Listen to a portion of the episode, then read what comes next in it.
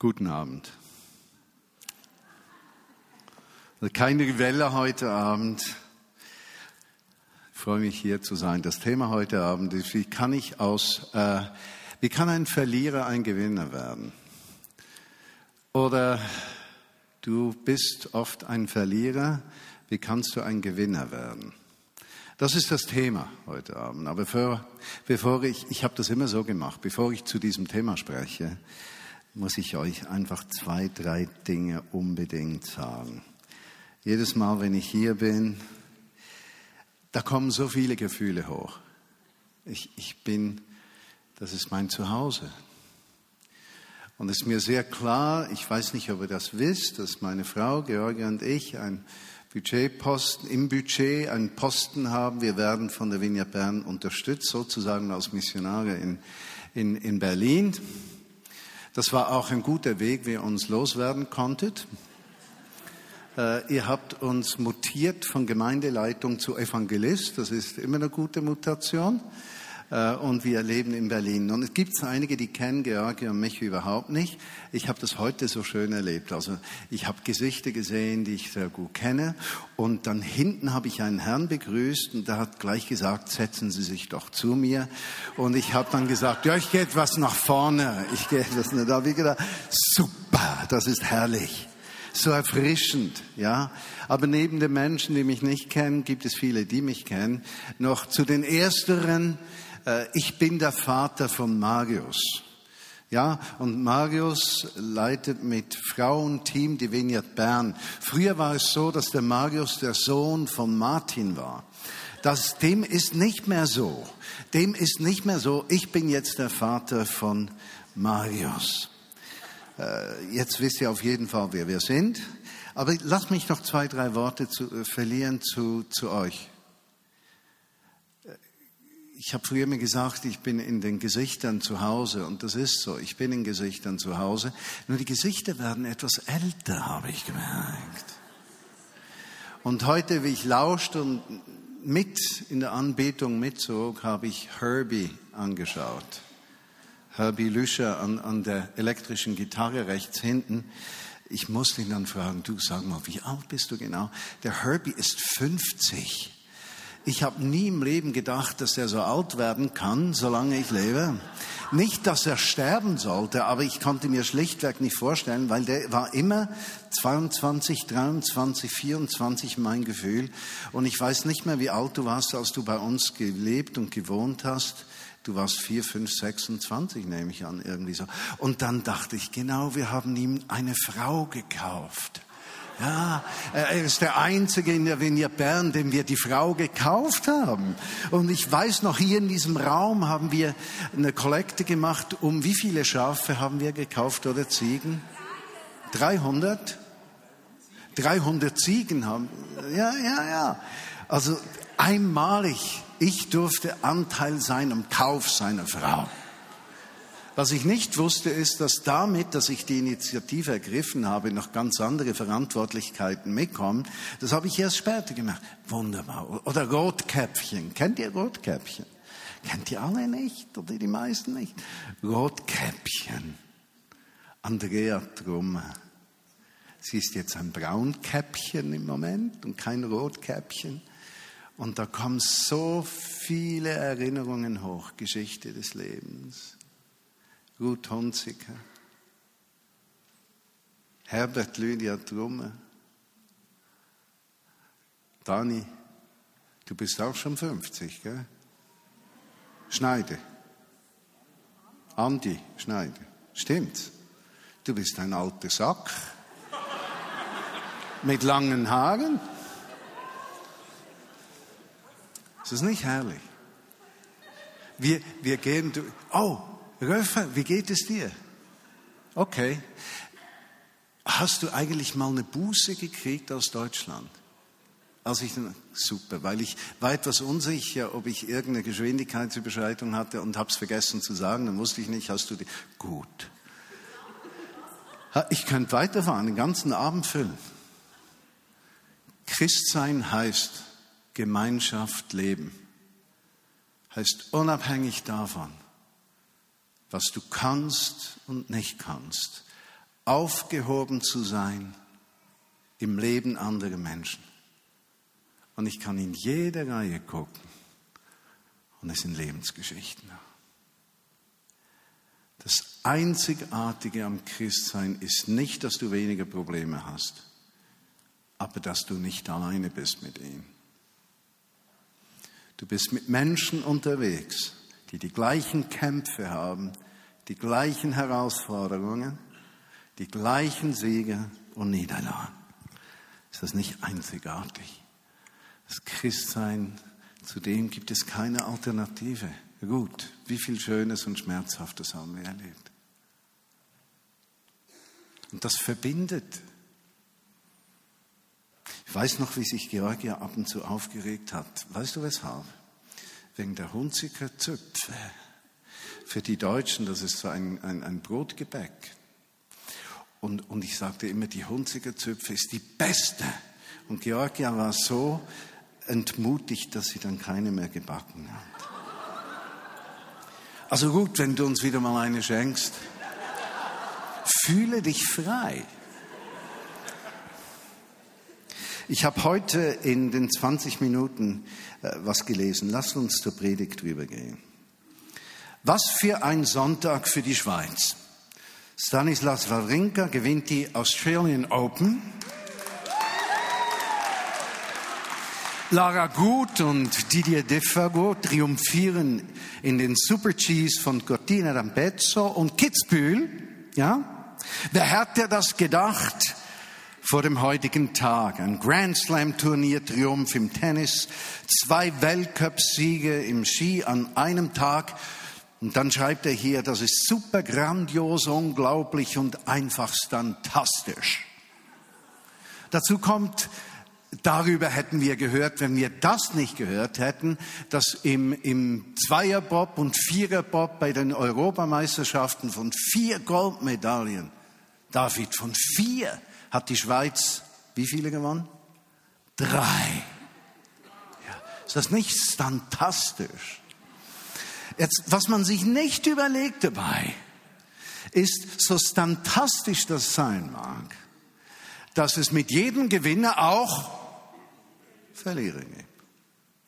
Und die Zahl der Verlierer, das steht aber fest, ist immer größer als die Zahl der Gewinner. Und wenn wir auf unser Leben schauen und die Tage zählen, an denen wir Gewinner waren, dann sind diese Tage immer weniger als die Tage, Herbie, wo wir Verlierer waren. Und das ist die Realität des Lebens. Und die Frage, die sich stellt und die ich anschauen möchte mit euch, hat das Wort Gottes eine Antwort auf dieses Dilemma? Und ist es möglich, dass aus Verlierern Gewinner werden?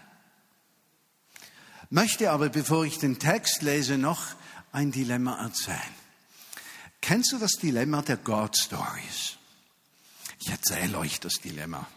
Da kommen God Stories, wunderschön aufgepeppt über einen Videoclip oder von vorne und wir hören, wie jemand geheilt und verändert wurde und wie Gott ein Wunder getan hat und, und wir hören das und boah. Aber unter uns sitzen immer Menschen, die denken Folgendes. Weshalb erlebe ich nie solche Stories? Weshalb erleben immer andere diese Power Stories? Oder wenn man nur diese Power Stories hört, heißt das, wenn man Kämpfe hat im Leben, dass diese Kämpfe falsch sind und dass man nur ein guter Christ ist, wenn es eine gute God Story gibt. Ja, das sind Menschen mit guter Haltung. Dann gibt's Menschen mit weniger guter Haltung. Die denken, diese scheiß God-Stories kann ich nicht mehr hören.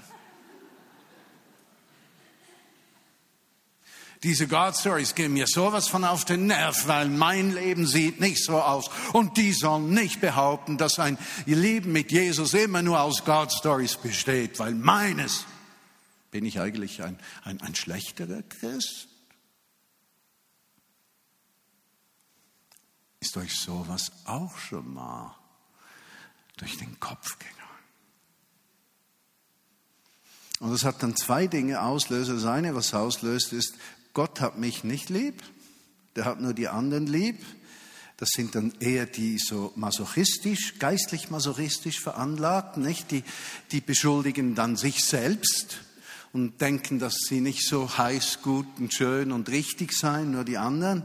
Dann gibt's die eher aggressiven, nicht dabei? Die sagen, die denken immer, sie seien besser und ich bin gar nicht so schlecht, wie die denken und es ist unfair, dass ich das nicht erlebe. Aber wir alle sind gefordert im Leben davon, dass es Gewinner und Verlierer gibt, dass es gute Stories gibt und dass die guten Stories, so gut sie gemeint sind, gar nicht immer so ermutigend sind, wie sie sein möchten, weil die Frage der Ermutigung immer eine Frage ist, wie ich mich zur Story stelle. Ja, denn ich kann eine äußerst ermutigende Story als Entmutigung aufnehmen. Und das werte ich jetzt nicht als falsche Haltung. Ich sage einfach, das ist so. Und ich war ab und zu versucht, heute nicht mehr, weil ich ja äh, die Vineyard Bern nicht äh, leite und, und, und eine ganz andere, eine ganz andere Möglichkeit habe, mich zu euch zu stellen. Ich, ich trage, ja, ist mir wurscht, wie es euch geht.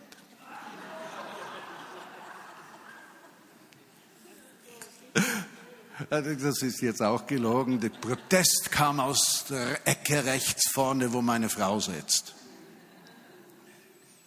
Aber ich war dann oft versucht, wenn ich solche Feedbacks kriegte, zu sagen, ja, wir müssen God Stories runterfahren.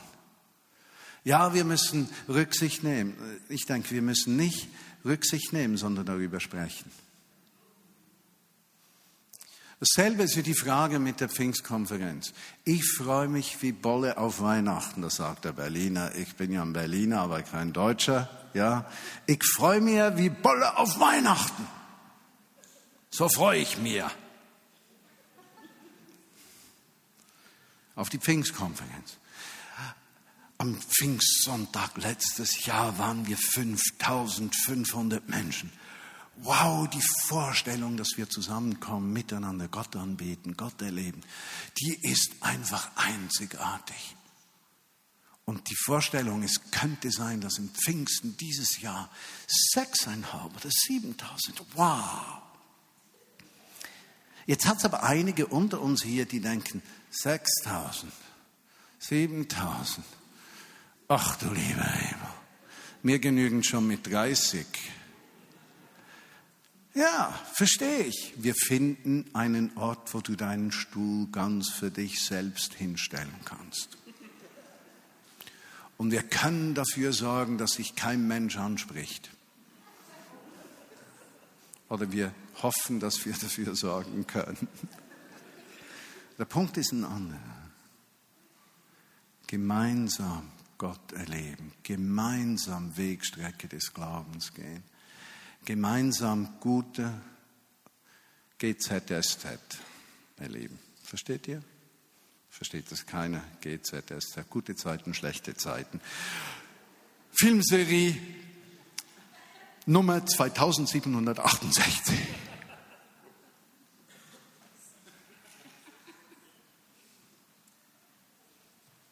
Als Gemeinschaft erleben wir miteinander GZSZ. Das heißt nicht gute Zeiten, Scheißzeiten, sondern gute Zeiten, schlechten Zeiten. Habt ihr nur für die Podcast-Hörer, damit die nicht das Falsche verstehen. Wir gehen zur Bibel. Apostelgeschichte Kapitel 3. Ich erzähle euch eine, eine wundersame, herrliche, einzigartige Geschichte.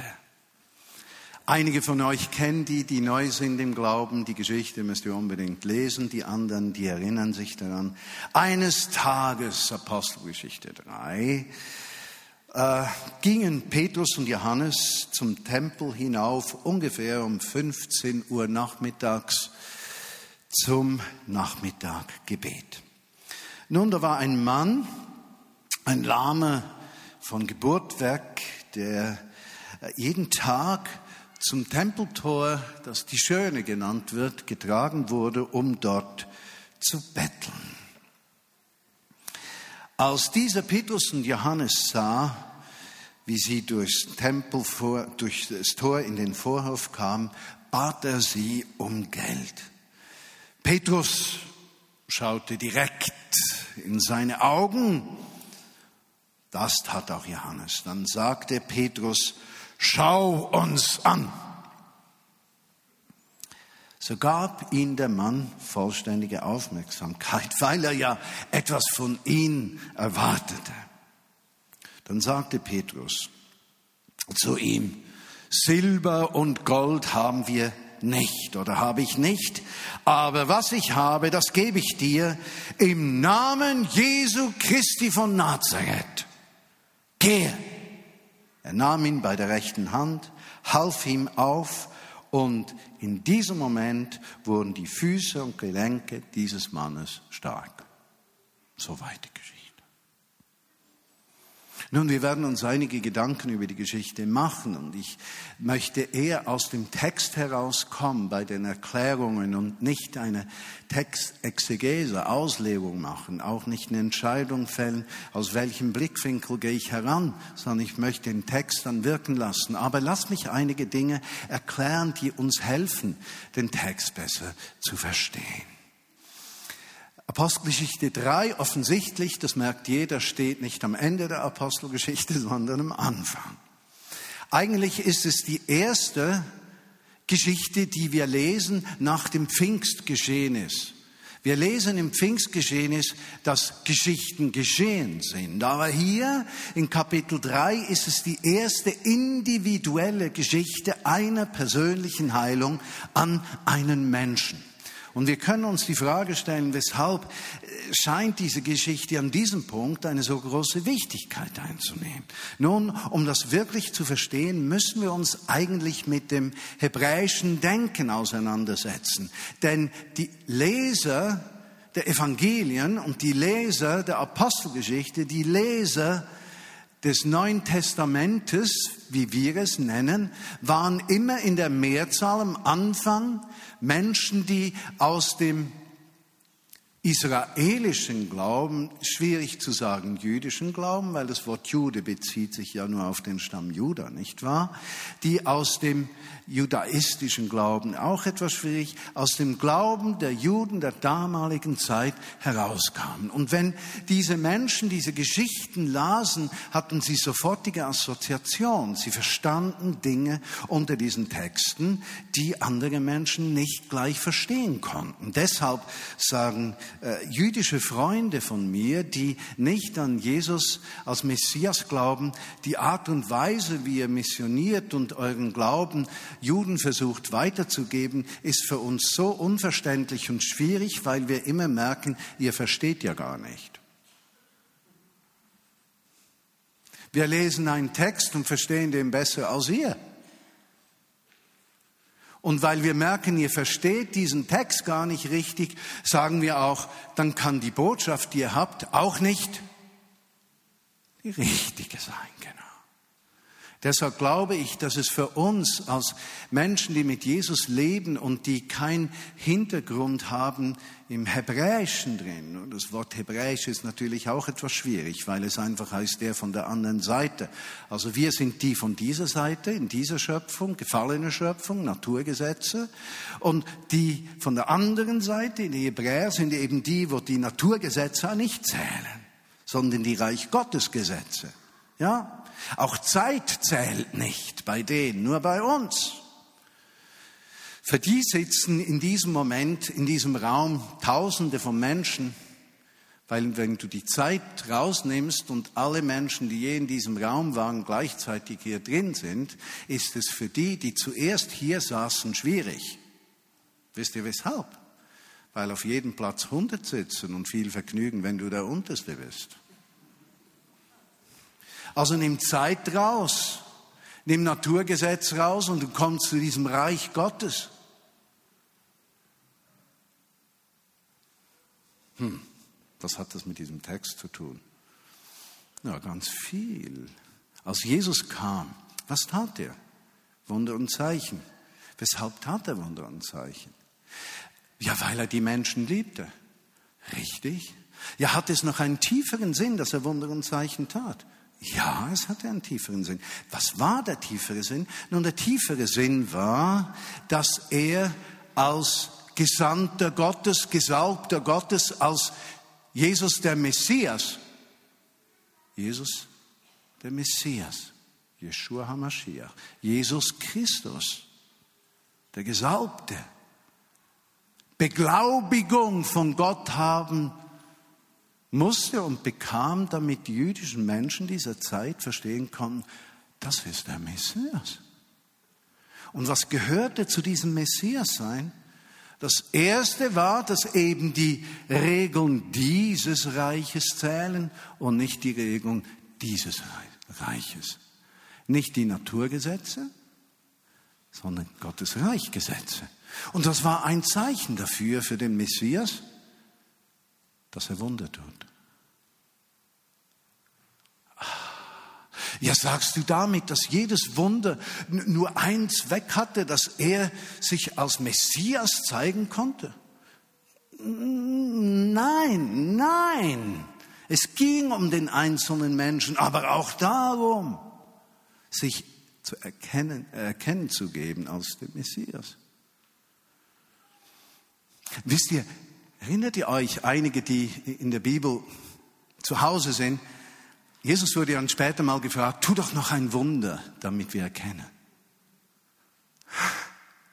Und Jesus sagte, Time is over. Ich habe euch genügend Wunder gezeigt und ihr habt nicht geglaubt. No, time is over. Nun, das heißt nicht, dass Time over ist für dich.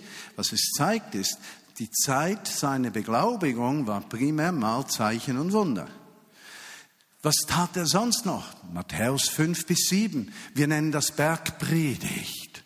Falsch, das klingt dann so, als würden wir einen Gemeindeausflug machen und irgendwo äh, unter einem schönen Baum auf einem schönen Hügel unsere die Schweizer jetzt Servila Brätle die Bayern würden dann Weißwürst kochen, gell, mit Süßsenf. Und die Berliner eine Thüringer Rostbratwurst oder eine Boulette. Und die Hamburger, was essen die gerne? Fischköpfe. Äh, das war nicht der Punkt Bergpredigt, sondern äh, er konnte, als Messias muss er eines zeigen, dass er das Gesetz ausfüllt. Und das Gesetz waren die zehn Gebote und die zehn Gebote wurden von Moses erklärt und erweitert, so wie eine Mauer um diese zehn Gebote mit 613 oder 19.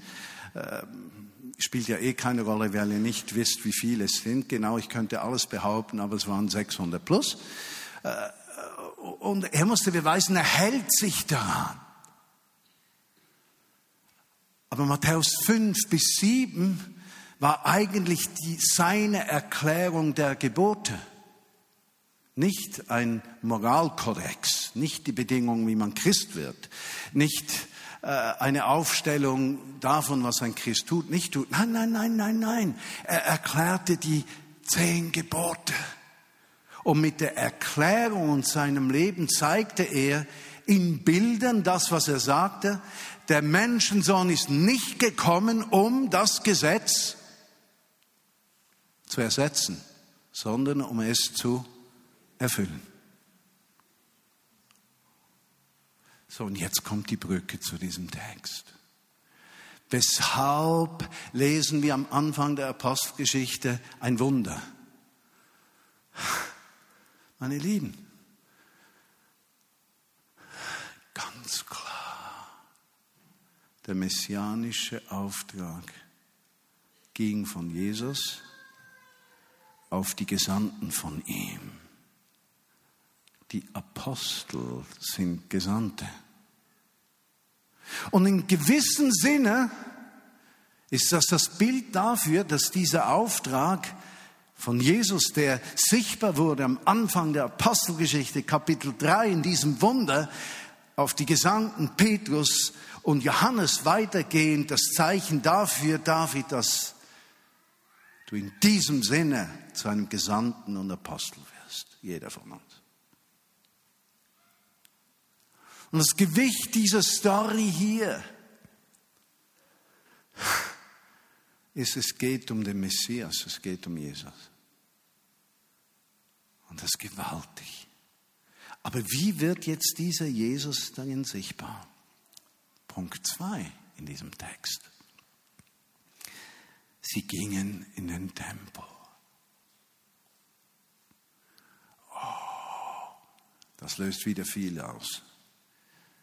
Jesus sagte, diesen Tempel werde ich zerbrechen und in drei Tagen wieder aufbauen. Apostel Paulus sagt, denn der Tempel, wo Gott wohnt, ist nicht aus Steinen gemauert, sondern aus lebendigen Bausteinen, in denen Gott seine Wohnung nimmt. Der Tempel ist nicht mehr hier, in Jerusalem. Das Reich Gottes ist in euch, zwischen euch. Und hier etablieren diese beiden den Gedanken des Tempels, der zerbrochen werden wird im Jahr 70, der Tempel, der aber nie zerstört sein wird. Denn überall, wo Menschen zusammenkommen im Namen Jesu Christi und damit Gottes des Allmächtigen ist der Tempel so wie eine Stiftshütte etabliert. Und deshalb, wenn wir am Sonntag zusammenkommen, unter der Woche zusammenkommen, am Arbeitsplatz zusammenkommen, wandert diese Art Stiftshütte, dieser Tempel immer rum. Deshalb, wenn ich in den Gottesdienst komme, meine Lieben, ich bin noch nie in den Gottesdienst mit der Erwartung, ich gehe in den Gottesdienst, dann werde ich eine ermutige die Predigt hören, dann betet jemand für meine Probleme, vielleicht gibt mir jemand noch einen Huni, dann habe ich auch ein Finanzproblem gelöst. Ja, und dann habe ich noch Gemeinschaft und wenn das alles klappt, bin ich ermutigt und bin wieder gerüstet für die Woche. Diese Vorstellung, die ist abartig. Die ist pervers. Die ist falsch die ist ungesund. Sie ist verführend. Weil darum geht's gar nicht. All das mag geschehen, aber der Grund, weshalb du kommst, ist, dass du als Stein in diesem Tempel zusammen mit den anderen in die Gegenwart Gottes treten willst und sagen möchtest, hier bin ich, damit du bei uns gemeinsam wohnen kannst. Deshalb bist du hier und du sagst, in welcher Teil auch immer ich beitragen kann in deiner Wohnung. Ob ich ein Nagel bin, eine Lampe, nicht einen an der Lampe habe, aber eine Lampe bin, ein Stuhl. Das ist sekundär. Hauptsache, ich bin Teil dieses Ortes, wo Gott wohnt. Und es spielt keine Rolle, was ich habe. Wer ich bin, genügt. Dieser Tempelgedanke. Sie gingen zum Tempel. Dort geschieht das Wunder. Wir, indem wir erkennen, wo Gottes Gegenwart ist, kommt das Wunder auf uns zu. Einzigartig. Aber jetzt zu diesem heißen Teil der Geschichte von heute. Ja, sie kommen da hoch. Dieser Bettler ist da. Und ihr wisst genau, dieser Bettler, der war seit Kindheit an gelähmt, der war immer da, weil die Familie war ziemlich abhängig von den Einnahmen. Der, den konnte man für nichts brauchen. Der brauchte viel Aufmerksamkeit, nicht wahr? Viel Zeit. Die Familie war eingenommen von diesem Gelähmten. Dann hatte man immer noch so einen schlechten Ruf, weil die Leute dachten, hm, was haben die falsch gemacht, dass die einen gelähmten Sohn haben? Also es war, war nicht so angenehm, denn äh, behindert zu sein zur damaligen Zeit in der Gesellschaft hier, das, da wurde man als Familie suspekt betrachtet. Aber er war Mittel zur Versorgung der Familie und so wurde er treu jeden Tag dorthin getragen, weil er recht gute Kohle macht. Und jetzt kommen also Petrus und Johannes auf ihn zu, die mussten nicht weit gehen, Jerusalem ist nicht so riesig, die waren nicht weit weg, aber sie waren intensiv, sehr wahrscheinlich am Sprechen miteinander, die Tage waren intensiv und schauten sich an und dann, dann ging das. Plötzlich ruft da einer, erbarmt euch! Habt ihr auch einen Schnack, einen Sturz? Ich brauche etwas Geld für ein Billett nach Thun. Mir wurde heute meine Geldbörse, mein Portemonnaie geklaut. Ja, ich habe heute Geburtstag und das wurde mir geklaut. Kennt ihr ihn in Bern? Der muss immer nach Thun. Aber in Thun habe ich ihn noch nie gesehen. Der ist zu beschäftigt damit, zu viele Billette und Fahrscheine für Thun zu kaufen.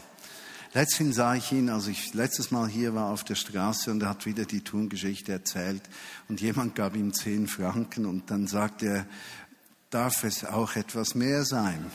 Also nicht der, der ihm zehn gab, der andere. Ja. Und dann gab er ihm nochmal zehn, hat er 20 Franken. Ich habe das betrachtet, habe zuerst gedacht, ich glaube, er heißt Marcel oder irgendwie so. Ich weiß nicht mehr, wer er heißt. Ich kenne ihn gut, auf jeden Fall gut, habe ihn auch schon oft angesprochen und gesagt, dir gebe ich keinen Heller Pfennig. Du lügst mich immer an. Du hast 365 Mal im Jahr Geburtstag und musst noch tun. Genauso war der da am Tempelpforte. Johannes und Petrus diskutieren miteinander. Wollen vorbei. Denken geht nicht. Petrus fragt, hast du Sturz da? Johannes sagt, das heißt für die Podcast-Hörer, hast du Kohle hier? Ja? Johannes sagt, nö, ich habe schon gedacht, dass du mich fragst, deshalb habe ich meine Geldbörse zu Hause gelassen.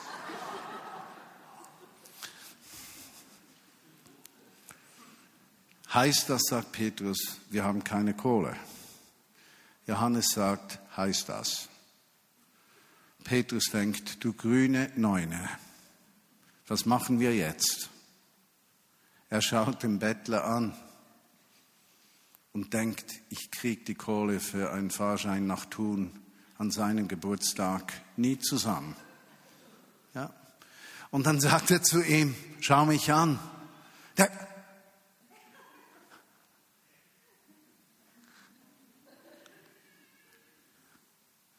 Petrus sagt, Silber und Gold habe ich nicht. Müsst ihr euch das Gesicht des Bettlers vorstellen. Müsst ihr das vorstellen, wie der guckt. Silber und Gold habe ich nicht. Aber was ich habe, gebe ich dir. Im Namen Jesu sei geheilt. Der hat das nicht geglaubt. Das siehst du in der Geschichte. Der hat gedacht, der Bettler, was ist jetzt passiert? Was ist jetzt passiert? Er dachte, wo mir jemand den Job wegnehmen? Will mir jemand die Arbeit klauen? Er glaubt es nicht, er bleibt sitzen, bis Petrus die Hand ausstreckt und ihn aufzieht. Und der Mann ist geheilt.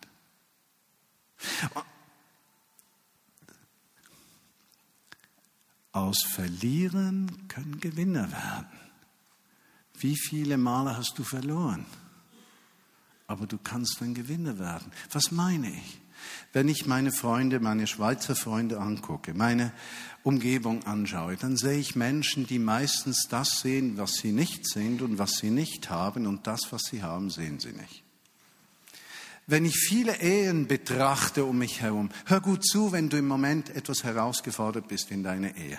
In der Ehe ist man versucht, eher das zu sehen, was nicht ist, als das, was ist.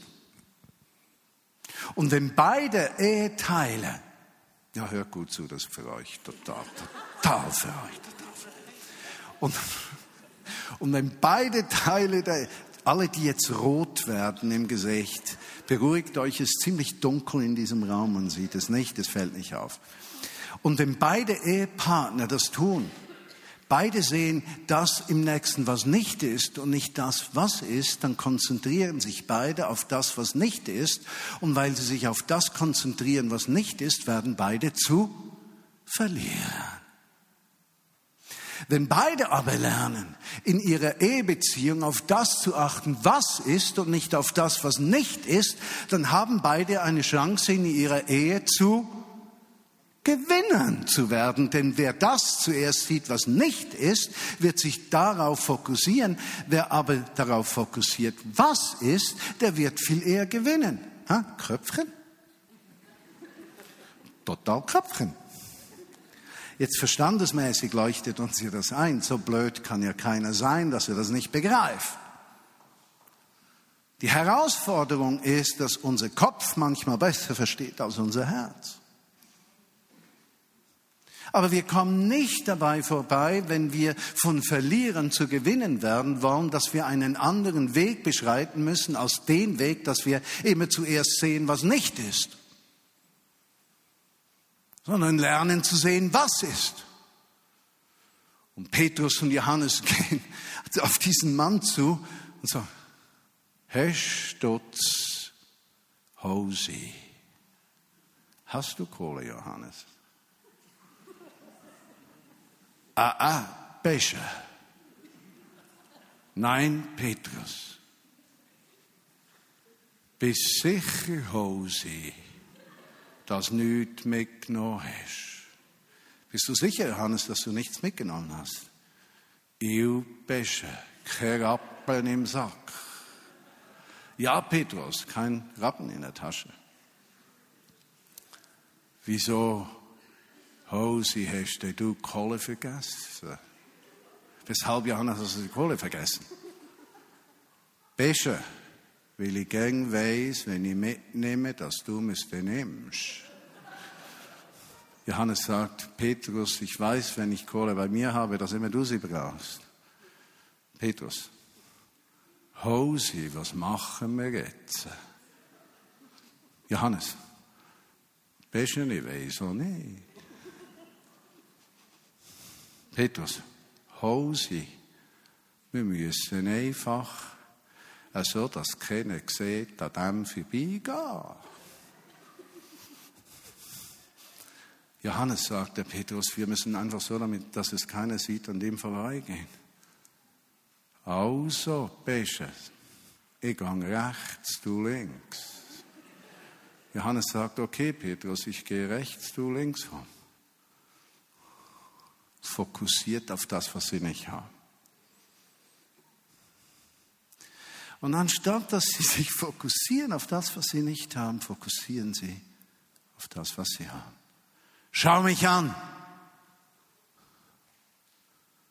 Eine Kohle vergessen daheim, ich dir nicht helfen. Schön blöd, aber ich habe noch etwas im Sack da. Im Namen Jesu. Sie geil. Kohle habe ich keine, habe ich zu Hause vergessen. Aber was ich habe, kann ich dir noch geben. Ich habe was hier im Namen Jesu. Jetzt muss ich euch ein Geheimnis sagen hier. Das Geheimnis dieser Aussage im Namen Jesu finde ich ja noch einmal ein tüchtiges Geheimnis. Also wir sehen bei diesen zwei Männern, die haben keine Kohle, ja? Und die fokussieren nicht auf das, was sie nicht haben. Sie fokussieren auf das, was sie haben. Frage. Hat, haben Petrus oder und oder Johannes diesen Mann geheilt? Könnt ihr nicken oder Kopfschütteln? Haben sie ihn geheilt? Nicht. Wer die richtige Antwort schüttelt, den Kopf, könnten wir ein gemeinsames Kopfschütteln machen, bitte? Nicht beim Autofahren, sonst könnte es zu Unfällen führen. Nein, sie haben sie nicht geheilt. Sie hatten nicht mal die Fähigkeit zu heilen, aber sie hatten etwas gemacht. Sie haben gesagt, im Namen von Jesus. Und das Verrückte ist, die Bedeutung, wenn du den Namen Jesu brauchst, ist, dass es nicht um dich geht, sondern um Jesus. Ist nicht so, du sagst, im Namen Jesu zu beten heißt nicht so, lieber Gott, ich habe noch einen Freund, der heißt Jesus. Und der möchte auch, dass du jetzt deinen Arm bewegst. Amen. Das wäre der Zürcher, weil der begreift sowieso nicht immer alles so richtig. Ja? Das ist nicht so. Das ist nicht so. Wenn du im Namen Jesu betest, sagst du nicht, ich habe noch einen Freund, der möchte das auch, könntest du jetzt, weil mein Freund so gut ist, das bitte tun. Im Namen Jesu heißt, Jesus tut es selber. Im Moment, wo du sowas aussprichst, geht es nicht mehr um dich, sondern um Jesus. Heute wurde für mich gebetet für meine kleinen Schweizerdeutsch Begastelle, ja, körperlichen Herausforderungen. Ich habe nicht viele, Zahnstellung.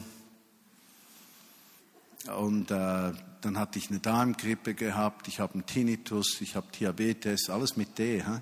Darmgrippe, Diabetes, Dinitus. Ja? Dinitus, das ist auch Tinnitus, nix Tinnitus.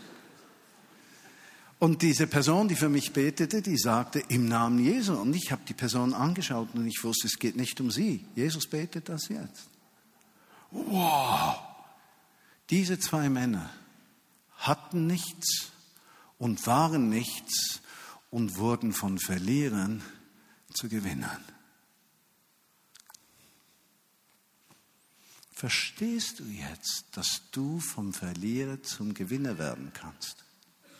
Denn es geht nicht darum, was du hast und nicht hast, sondern wer mit dir durchs Leben geht.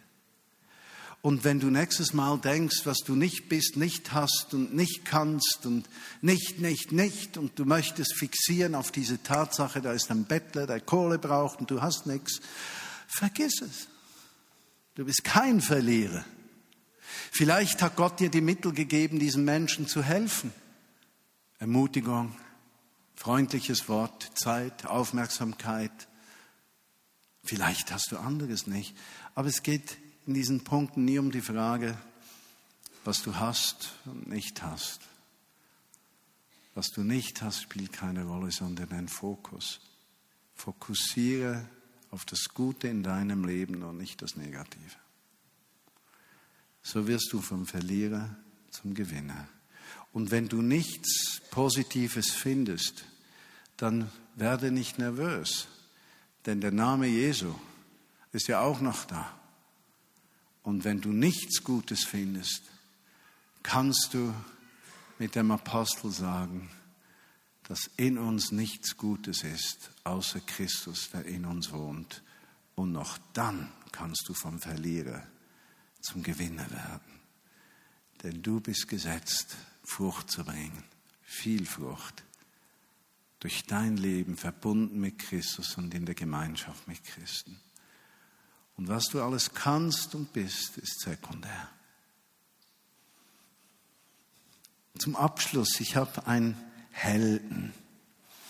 Und einer meiner Helden, der heißt Ernst Sieber. Für die Deutschen, die zuhören, das ist eigentlich der, das gute Gewissen der Schweiz. Pfarrer Sieber mit seinen Sozialwerken. Der Mann ist nicht mehr der Jüngste, der ist sogar im Vergleich zu mir. Merci, Ursli. Das war aber für die Sieben mit dem fünf Lieben und nicht für mich. Pfarrer Sieberg ist im Vergleich zu mir etwas älter, mindestens 50 Jahre. Ein wunderbarer Mann. Und ich habe letztens eine Sendung gesehen, da führte er im Fernsehen die Leute zum Ort, wo Jesus Christus begegnet ist. Und er ist schon älter und ältere Herren, ich weiß das von mir, die beginnen manchmal zu weinen, auch wenn man nicht weinen müsste, weil sie so eine altes, Altersweichheit entwickeln, die manchmal ganz unangenehm sein kann, aber schön ist sie trotzdem. Und er sagt dann im breiten Zürcher Dialekt für alle Podcast-Hörer, ich werde euch das dann übersetzen. Da ist mir Gott begegnet. Mit seiner Liebe. Und wie er das Wort Liebe ausspricht. Und ich sitze vor dem Bildschirm. Und ich beginne zu heulen wie ein Schloss. Weil ich weiß, dass diese Liebe Gottes unabhängig davon, wie perfekt du bist, alles ist, was eins einem Menschen, der ein Verlierer im Leben ist, ein Gewinner werden kann. Das war die Bestätigung aus tierischer Seite.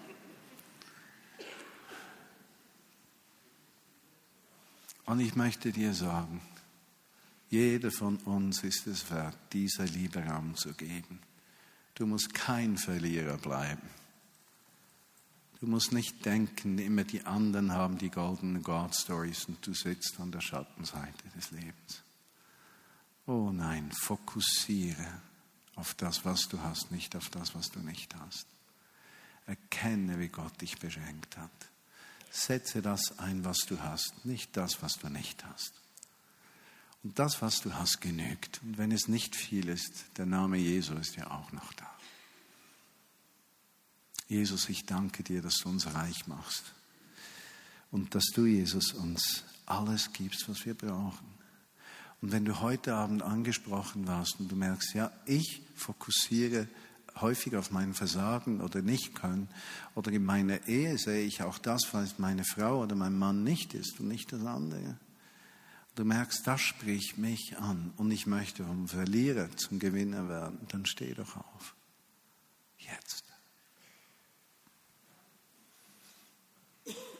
Andi hatte einfach gern wie eine Morgen.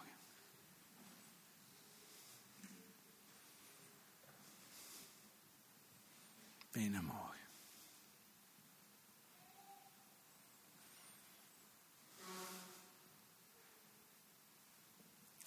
Und die, die sitzen, könnt ihr zu jemandem gehen, der aufgestanden ist, die Hand auf die Schulter legen. Auch Ehepaare, wenn ihr zusammen aufgestanden seid, geht nicht auseinander. Schaut euch um, geht zu jemandem und lasst uns einfach einen Moment Segen sprechen. Und während ihr jetzt betet, möchte ich einfach aussprechen über euch. Ein neuer Fokus in deinem Leben. Nicht auf die Dinge, die nicht sind, nicht auf das, was du nicht bist und nicht hast, sondern der Geist Gottes soll dir helfen, deine Augen zu wenden auf das, was ist und was du hast.